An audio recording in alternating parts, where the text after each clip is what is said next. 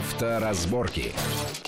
Приветствую всех в студии Александр Злобин. Это большая автомобильная программа на радио Вести ФМ. И, как всегда, обсуждаем главные автомобильные новости. Хотя, впрочем, сегодня новостей у нас не будет. У нас такая специализированная программа, посвященная, вы не поверите, полному приводу. Э, сейчас просто бурнейшие дискуссии происходят на автомобильных форумах, в интернетах, когда люди, выбирая себе либо новую машину, либо даже бэушную машину, начинают э, дискутировать о том, стоит ли переплачивать за полный привод, не стоит переплачивать за полный привод, потому что сейчас огромное количество количество кроссоверов и прочих машин выпускается вариантов как полноприводные, так и то, что называется недоприводные. А, и обо всем этим, об особенностях, о плюсах, минусах и деталях, очень важных, которые следует учесть при выборе, мы поговорим с нашим сегодняшним гостем. Это главный редактор журнала «Клуб 4 на 4» Евгением Хаповым. Евгений, приветствую вас в нашей, здравствуйте. в нашей студии. Начну сразу с такого, может быть, сказать, даже провокационного вопроса. А бывают ли ситуации на дорогах или около дорог, или совсем вне дорог, когда полный привод хуже, чем привод неполный. Ну, естественно, мы исключаем старую хрестоматийную байку, ага. которая звучит, и все знают о том, что чем круче джип, тем да, дальше идти дальше за трактором. За трактором. Да. Э, вот... Бывают. Я думаю, что да. Их немного, но возможно такая ситуация, когда, например, кроссовер полноприводный, ну, может быть, это не новая машина, а какого-то предыдущего поколения, где вот этот момент подключения полного привода слишком резкий, неправильно отрегулирован, может быть, неисправно, например, муфта или что-то с электроникой. И вот тогда в скользком повороте внезапные подключения или отключения могут навредить. Угу. Причем навредить так, э, судя ну, конечно, по тому, как вы говорите, машину в занос, серьезно навредить. Да, да, да, развернуть. То есть, но это редкость. У новой исправной машины, конечно, такого не бывает, поэтому в целом ответ нет. Но вот иногда, да, бывает, изредка бывает. Угу, хорошо. А, вот в чем особенности? Сейчас огромное количество машин появилось на рынке, э, относительно недорогих, относительно бюджетных. Э, и вот хотелось бы поговорить об особенности разных конструкций полного привода. Ну, прежде всего, на массовых машинах, типа, там, я не знаю, Креты, Дастера, угу. Каптюра, Кадьяка, Куги, Кашкая, Аутлендера, ну вот, э, вот из этой линии. Какие-то вот, понятно, что у них типичные какие-то э, системы полного привода, но какие-то принципиальные разницы вот существуют, что у этих вот так сделано, и есть такие плюсы, такие особенности, а у этих вот так сделаны такие плюсы, ну такие минусы, такие особенности, соответственно. Знаете, с точки зрения механики вот железа, да, там практически разницы нет. По сути дела, э, отличается только размер муфты и усилия. Да, а размер имеет значение в данном Конечно, случае? Ну, Почему? если у вас очень большой, мощный мотор, если у вас тяжелая машина, большие колеса, естественно, что крутящий момент к ним, ну, который подключается этой муфтой, потому что мы говорим о стандартной схеме, она у всех кроссоверов примерно одинакова. Есть привод постоянный на передние колеса, железный, как и у всех машин легковых, и есть муфта подключение привода назад. Ну, муфты, говорят, вот разные бывают. Да. Есть какие-то, кто-то хвалится, что у них халдекс, а кто-то говорит, что у них такая, ну, сейчас, это... сейчас практически на там, 99% того, что мы называем массовым автомобилем, это многодисковая муфта в масляной ванне электронно управляемая, и все. А То называются здесь... они у всех производителей по-разному? Они, в общем, даже называются близко. Физически это так. То есть физический мир пришел к тому, что муфта лучшее решение решения. Они мгновенно действуют.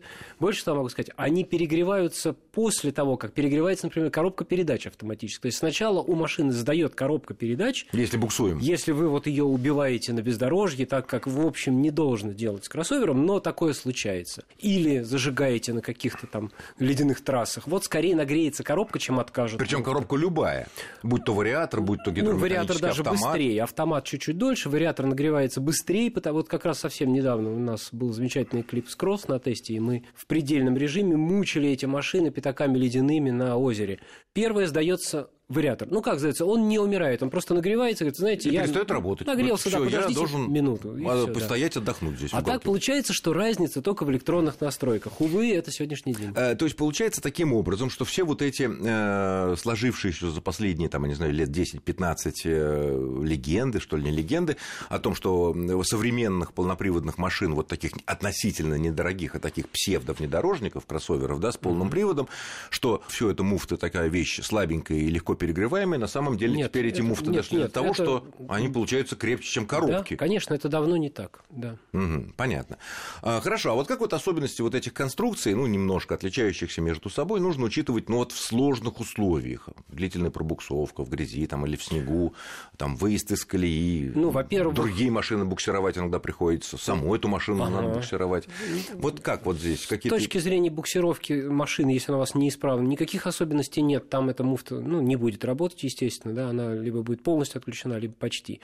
А при езде по бездорожью, если у вас есть возможность какая-то управление этой муфтой, она есть далеко не во всех машинах. Примерно в половине современной техники полноприводной вообще нет никаких кнопок, условно вот, говоря, кстати, принудительной блокировки. Я хотел спросить, нет. некоторые машины из примерно одного ценового диапазона, угу. тут у них, пожалуйста, значит, переключатель шайбочкой, да, там, да, да, выбор режимов. двойной, да. значит, только передний привод, 4 на 4, и потом даже лок, то, что называется, да, как бы мы сцепляем мертво вот эти оси. Вот. А другие машины, которые стоят ну, столько же, а может быть даже немножко дороже, вообще ничего. Вообще нет. ничего. Вообще. Да?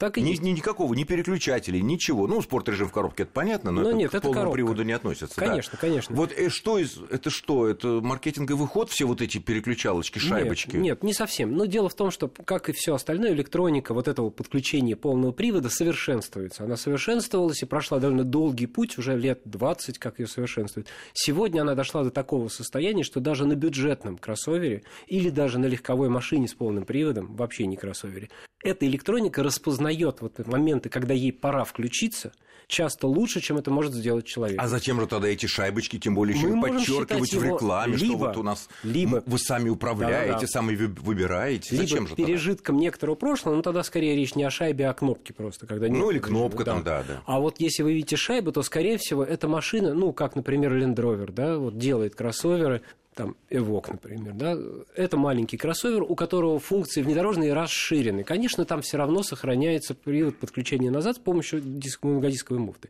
Но машина предназначена для уже бездорожья в большей степени. Поэтому там есть сложные режимы. Они обеспечиваются электроникой нет механического никакого довеска к этой муфте. Нет, а если, но эта машина чуть более дорогая, а если да. брать э, там массовые машины, типа там, ну, я не знаю, на Renault Nissan вот такие стоят Конечно. во, во всех вариантах. Шайба... Э, ша, шайба, значит, это что, она...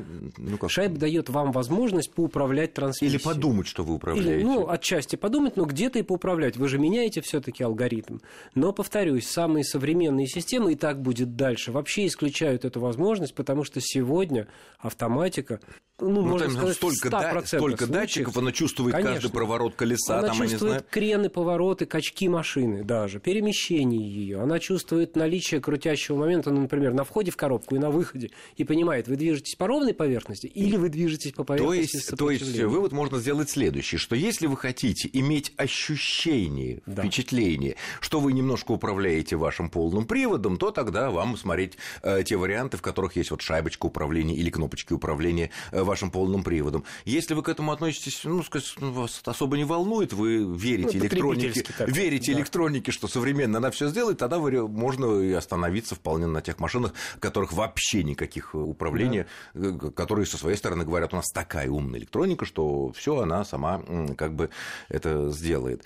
Э, хорошо, а вот э, опять же в рекламах, так сказать, в проспектах разных машин указывается, что полный привод у них непростой а умный. Да. Или еще больше, интеллектуальный. интеллектуальный Что это значит? А, а у других не написано. А вот это и есть та самая вот история, когда никакой нет уже ручки. Ну, правда, опять же, да, верхнего ценового, ценового сегмента кроссовер имеет и ручку, и интеллектуальный привод. Ну, верхний ценовой там все есть, да. Понятно. А у машин более бюджетных вот это и есть как раз ну, торговое название, да, вот такой системы, когда нет вмешательства, ну или оно минимально, оно сведено к вот одной единственной кнопке лог которая на самом деле в режиме автоматическом при малейшей прибуксовке происходит практически то же самое. И весь вопрос о том, кто и как писал программу. Или, если еще на шаг назад откатиться, на какой рынок, на какой сегмент потребителя рассчитан этот автомобиль. А это что, как зависит от рынка и от сегмента? Ну, например, если кроссовер позиционируется как большей частью городской с редкими выездами, выездами на природу, там электроника будет направлена на экономию топлива, на более редкое подключение муфты. И вот как раз там скорее будет кнопка лог. Если машина рассчитывается на бездорожье в большей степени, вероятнее всего там вообще кнопки лог не будет, потому что там более просчитанная программа, больше датчиков, и она скорее и больше будет подключена. Она вообще не будет отключать, на самом деле, привод на задние колеса никогда полностью. Он всегда немножко подключен, только варьирует степень своего подключения, условно, там, от 40% до 100 слияния муфты или как бы до 50%. От 40 постоянно подключено? Да, даже, ну, так, 40, 20, 30, по-разному. Mm. У разных машин цифра общей нет. Есть режимы, когда муфта отключена полностью. Вы едете по асфальту с сухим летним днем со скоростью 90 км в час. Задняя муфта не нужна. Она отключается полностью. Как только вы съезжаете в обочину, датчики видят, что вы повернули, включили поворотник, повернули немножко руль, пошла разница колес, все, начинает прихватываться заранее эта муфта, подразумевая, что сейчас может начаться что-то. Лужа на обочине, когда вам потребуется полный привод, и дальше это все дело дозирует. Угу. Хорошо. Еще пишут во всяких проспектах и рекламах, что вот полный привод улучшен или более продвинутый. А в реальности вообще вот э, за последние, я не знаю, ну 10 или 20 лет какие-то принципиальные изменения в конструкциях э, и технологиях полного привода в массовых машинах, они произошли? В массовых, наверное, вот нет. если мы сравним машины, которые выпускались в конце 90-х годов, в самом начале там первого, второго, ну, третьего годов. Да, вот. тогда, тогда да, конечно. То есть, если брать такой период, ну, естественно, вот я говорю, все упростилось до единой, ну, практически у всех машин, если мы говорим о вот этом небольшом, недорогом сегменте, а к единой конструкции. Раньше мы видели разные школы. У Форда была своя муфта, да, там гидравлическая, у там, других каких-то машин своя, у Audi Quattro был этот торсон дифференциал.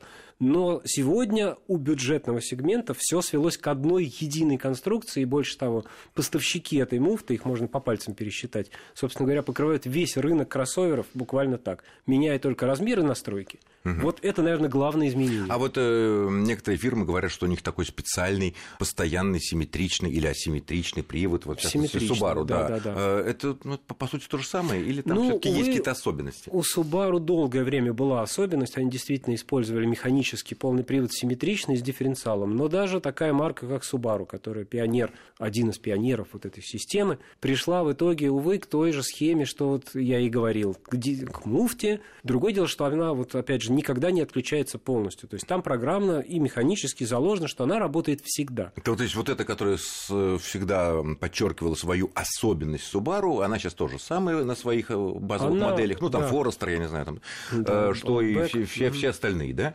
Практически так, да. Симметрия Subaru осталась в том, что у них оппозитный двигатель, и кардан расположены ну, посередине. Ге- ге- геометрическая, скорее. Но это другое немножко, но, да. Но не с точки зрения привода, приводу, увы, К полному да. приводу это совершенно не относится. А вот такой еще возникает вопрос. А как э, полный привод работает при движении задним ходом?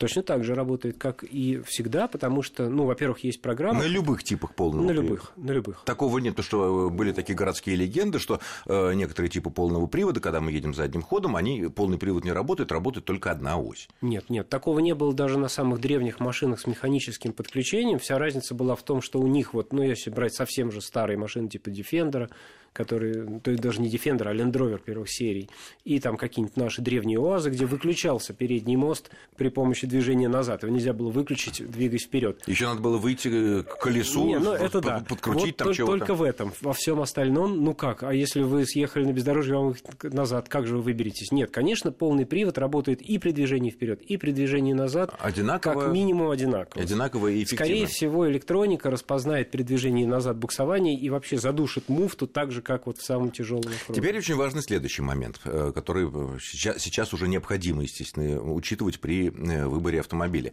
Это топливная экономичность. Ага. Вот насколько, какие типы полного привода, ну, мы так поняли, что у всех относительно недорогих машин, которые вот мы перечислили, массовых, массового сегмента, примерно все одинаково. Примерно при таких же дорожных условиях, при таких же манере вождения, э, на сколько процентов вот такой вот стандартный полный привод повышает расход топлива? Ну, это проценты. То есть понятно, что там, наверное, даже до 10% не доходит разница. Серьезно? Машины полные, конечно. Она скажется, наверное, Э, на длинном перегоне. Нет, мы берем отдельно. Вот мы поехали на дачу по нашей дороге, где-то там у нас последние мили корявенькая такая достаточно. Вот мы едем на машине такой же мощности, ну, примерно такой же массы, едем с той же скоростью, водитель один и тот же.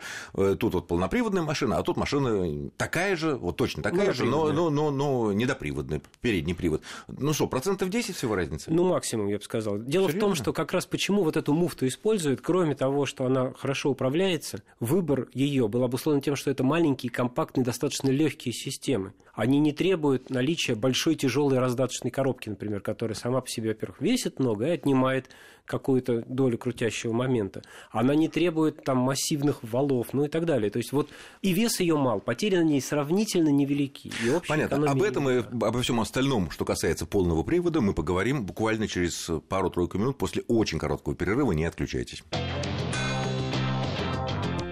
Авторазборки. Авторазборки. Итак, мы продолжаем в студии Александр Злобин и Евгений Хапов. Обсуждаем системы полного привода, плюсы, ну, возможные минусы какие-то, особенности и так далее, и так далее, которые нужно учитывать при э, выборе машины, которая может быть так, точно такая же, но может быть полноприводной, чуть подороже, а может быть переднеприводная. Э, и вот мы выяснили, для меня, честно говоря, это было довольно удивительно услышать от э, специалиста, от эксперта, что если мы едем, ну, один и тот же водитель на такой же машине, такой же, такая же манера, стиль вождение.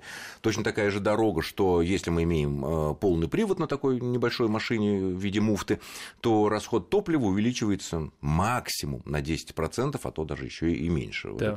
Вот. И это связано с тем, что это такие вот прогрессивные, энергоэффективные, топливно эффективные муфты. Зеленые такие фактически, ну, да? Почти, да. Очень умные и так далее. Но тут возникает сразу вопрос. Когда все такое маленькое, компактное, эффективное, а не то такое железное, что соединяет отличается прям своими, там, сказать, шестеренками, я не знаю, чем то, что было раньше на полноприводных машинах, как наших, так и зарубежных, возникает вопрос о долговечности. Ну, вот это вопрос также адресован электронике, поскольку, ну, почему сгорали муфты раньше? Потому что они перегревались, и ты не мог никак контролировать, ну, даже если видел там лампочку, которая зажглась, от перегрева муфту можно было сжечь. Сегодня это невозможно. То есть? Сегодня автоматика отключит привод назад при перегреве, причем не тогда, когда уже муфта будет готова дымиться, рассыпаться. Дымиться, да. Конечно, а когда она нагреется, нагреется, ну, условно, там, до 100 градусов. Ну, вот все, пора отключать. И вы будете сидеть в этой своей яме, луже, пока этот привод не, не остынет опять. А и, сколько он остывает примерно? Ну, он остывает несколько минут. То есть, коробка остывает за пару минут, а привод, ну, условно, там, за 5 минут. За 10 минут он остынет и полностью. Можно... Вы можете снова пройти и через такой же можно начинать, начинать мучить панно. И так, так до бесконечности. Но суть в том, что если вы не выберетесь за это буксовать, значит, надо идти за трактором, вы уже не выберетесь. Поэтому, в общем, можно сказать смело, что сжечь муфту сегодня невозможно. Хорошо. Э, это экстремальные режимы работы, против да. которых умная электроника, так сказать, поставила Успешно преграду, борется. преграду да, да. да, что сжечь у вас э, не получится. Ну хорошо, но ведь она, если мы говорим о том, что она постоянно, практически в любых режимах, ну кроме какой-то идеальной езды по идеальному ага. хайвею со скоростью там 90 км в час, если эта муфта постоянно работает и немножечко чего-то через себя передает на заднюю ось, ага. это означает, что она все время, значит, ну, вот под каким-то напряжением, под каким-то воздействием. Вот э, нынешние системы, они на сколько километров тысяч рассчитаны, что она вот будет нормально работать без каких-то, серьезных ремонтов или опасности серьезных поломок. Все-таки, когда мы говорим, чем сложнее любая система, да, это ага. относится и к человеческим системам, и к автомобильным, тем она больше подвержена возможностью каких-то поломок, потому что больше всяких штучек. Да, да. Логично. И когда мы в нашу машину выбираем за дополнительные деньги вот эту дополнительную муфту, ну и плюс дополнительные всякие там э, детали, которые подсоединяют нам к двигателю задний мост и передает на него какую-то долю усилий. Вот появляется такой ну, узел или там группа узлов дополнительных, которые тоже могут, как и, в общем, все что угодно, сломаться. Вот как здесь ситуация? Насколько это повышает ломкость автомобилей? Вы знаете, дело в том, что вот в муфтах современных во многих даже нет функции смены масла. То есть часто То есть... туда залито, ну вот смазка масла, которое туда заливается, оно там с огромным пробегом, либо вообще, ну то есть это, например, 60 тысяч, да? Ну если, это не огромный. Ну, если учесть, что, скорее всего, вы вряд ли проездите на машине больше там 120 тысяч, ну, как правило, ну, да? как правило. Вам за это время придется один раз поменять масло. А многим вообще не придется, потому что они даже продадут машину раньше. Я понимаю, что это часть вот этой идеологии покупки машины там, на 3 года, 4 года. Тем не менее, это так. И, да нет, они, конечно, долговечны, потому что они очень просты. То есть, вот э, плюс муфты еще и в том, что это очень простая система. Там мало подвижных деталей, там практически нет каких-то элементов, которые вот испытывают такие запредельные нагрузки, да, и ограниченный режим, у которых работы. И, ну, поскольку сейчас уже есть целая гамма муфты, если, например, машина подразумевается чуть-чуть мощнее, просто ставить туда больше размером. И, в общем, можно сказать, что ну, в большей частью муфта, например, переживает коробку передач, потому что, ну, в том же вариаторе, например, есть узлы, которые трутся, ну, в вариаторе, да, в любом цепь трется постоянно. Она так устроена, значит, там всегда есть трение которые вот, ну, едете вы стоите, там всегда есть элементы, которые трутся. Конечно, там что-то там То есть, есть вы хотите сказать, что современные муфты, которые ставятся на всякие кроссоверы, там, в том числе недорогие, э, они в целом э, долговечнее, чем коробки. С большой вероятностью коробки. они переживут даже, наверное, двигатель этого кроссовера, потому что вот есть электроника, которая за ними следит. И если вы ну, не... за двигателем тоже электроника следит, и за да, коробками да, следит, ну, там много электроники. Двигатель вы можете просто взять и не приехать на смену масла, например, да, или там еще что-то, или поездить с забитым радиатором, не обращая внимания на перегрев. И не каждая электроника, например, отключит перегревшийся мотор. Она будет сигналить вам, кричать, да, но не отключит. А с муфтой все проще. Поэтому я, ну, практически уверен, что нет такой проблемы вот выхода муфты из строя. Только у машин, над которыми там как-то издевались. Или, например, поставили огромные колеса туда и ездили по бездорожью. Нет, да? ну что-то, какие-то нештатные ну, воздействия. Да, такие, это... на которые вот этот кроссовер не рассчитан. В штатном режиме я почти уверен, что проблем с муфтой ресурсных не возникнет вообще.